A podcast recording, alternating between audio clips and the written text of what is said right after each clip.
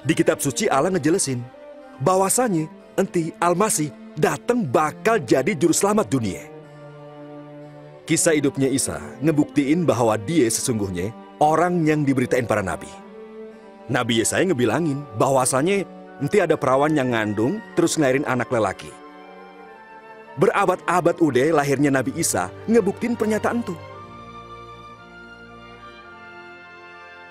Kitab suci ngejelasin kelahiran yang kudus itu bakal dikasih nama anak Allah. Nah ini artinya Isa bakal disebut anak Allah dalam pengertian rohani, bukannya jasmani. Kita ngelihat semua itu dari kisah hidupnya. Dia nyembuhin orang sakit, ngampunin dosa, ngajak kembali sama Allah. Ame ngejanjiin satu tempat di kerajaan Allah yang kekal. Dia nyerahin dirinya buat nebus dosa, ame bangkit lagi ngalahin kematian. Semua itu sesuai rencana Allah. Isa ngomong, kagak ada orang yang bisa ngambil hidup Aye. Aye ngasihnya, ngikutin maunya Aye sendiri. Kisah hidupnya Isa kagak cuman ngegenepin tulisan para nabi, tapi juga neguhin firman Allah yang kudus. Para nabi ngejelasin, firman Tuhan untuk sempurna. Firmanmu kekal ya Tuhan. Isa sendiri bilang, langit ame bumi bakal lewat begitu aja. Tapi yang Aye omongin, kagak bakal lewat begitu aja. Isa datang buat ngasih hidup yang berlebihan. Tapi sewaktu manusia kagak naatin Allah di Taman Eden, artinya manusia udah milih jalannya sendiri. Ame perbuatannya entu misahin dirinya dari penciptanya. Kitab suci ngejelasin, semua orang udah ngebikin dosa. Upah dosa entu cuma maut. Entu artinya kematian rohani, lepas dari Allah selama-lamanya. Tapi sebagaimana Allah nyediain domba jantan buat ngegantiin anaknya Abraham, begitu juga dia ngirim Isa sang Almasih buat ngegantiin kita. Kehidupan, kematian, ame kebangkitannya. Ngebain hubungan antara Allah ame orang-orang yang percaya sama dia. Sekarang semua orang yang ngikutin Isa kagak aja diampunin dosanya, tapi juga diselamatin dari hukuman Allah yang kekal. Semuanya dijamin masuk surga, terus tinggal di sono selama-lamanya. Ini dia kehidupan ama pembebasan dari kesalahan, juga kuasa dosa yang Isa tawarin, ame tiap orang nyari. Tawaran tuh kagak berarti ngikutin satu agama, tapi cuman milih buat beriman ama Isa yang ngomong langsung.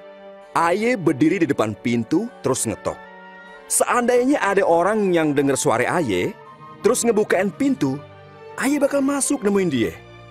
Itu artinya berbalik sama Allah, percaya Isa buat masuk ke dalam kehidupan kita. Ngampunin dosa, ame ngejadiin kita pribadi yang sesuai kehendaknya. Kagak cukup buat ngerti Isa cuman pakai akal kita aja. Atau ame satu pengalaman emosional. Kita nerima Isa berdasarkan kasih karunia lewat iman sebagai satu tindakan kemauan. Waktu orang bersedia jadi pengikut Isa Almasih, dia-dia orang bisa ngomong langsung di doa yang sederhana. Ini waktu, barangkali ente bersedia buat ngebuka hidup ente ke Allah. Kalau gitu, ikutin doa nih dalam hati. Tuhan, ayah butuh ente.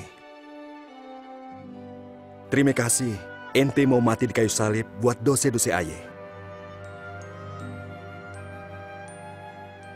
Ayah ngaku, ame ayah tobat dari dosa-dosa ayah. Ayah buka pintu hati, ame terima ente. Buat juru selamat ama Tuhan ayah.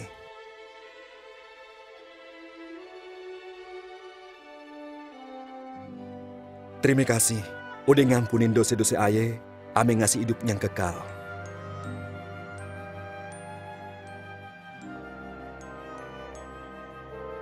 Jadiin ayah pribadi yang sesuai ame kehendak ente.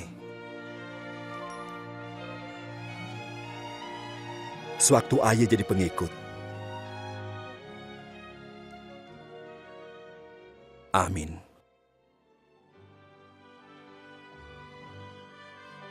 Isa ngomong ame pengikutnya. Domba-domba ayah ngedengerin suara ayah. Ayah kenal dia, terus mau ngikutin ayah. Supaya ngalamin hidup yang berkelimpahan yang dijanjin Isa, maka para pengikutnya ngomong sama Allah tiap hari lewat doa. Ame ngebaca firmannya. Dia nyeritain ame orang lain tentang Allah, ame sekutunya. Terus ame dia yang ngasihin ngikutin dia. Ingat, ama janjinya yang indah. Aye udah dikasih segala kuasa di sorga, ame di bumi.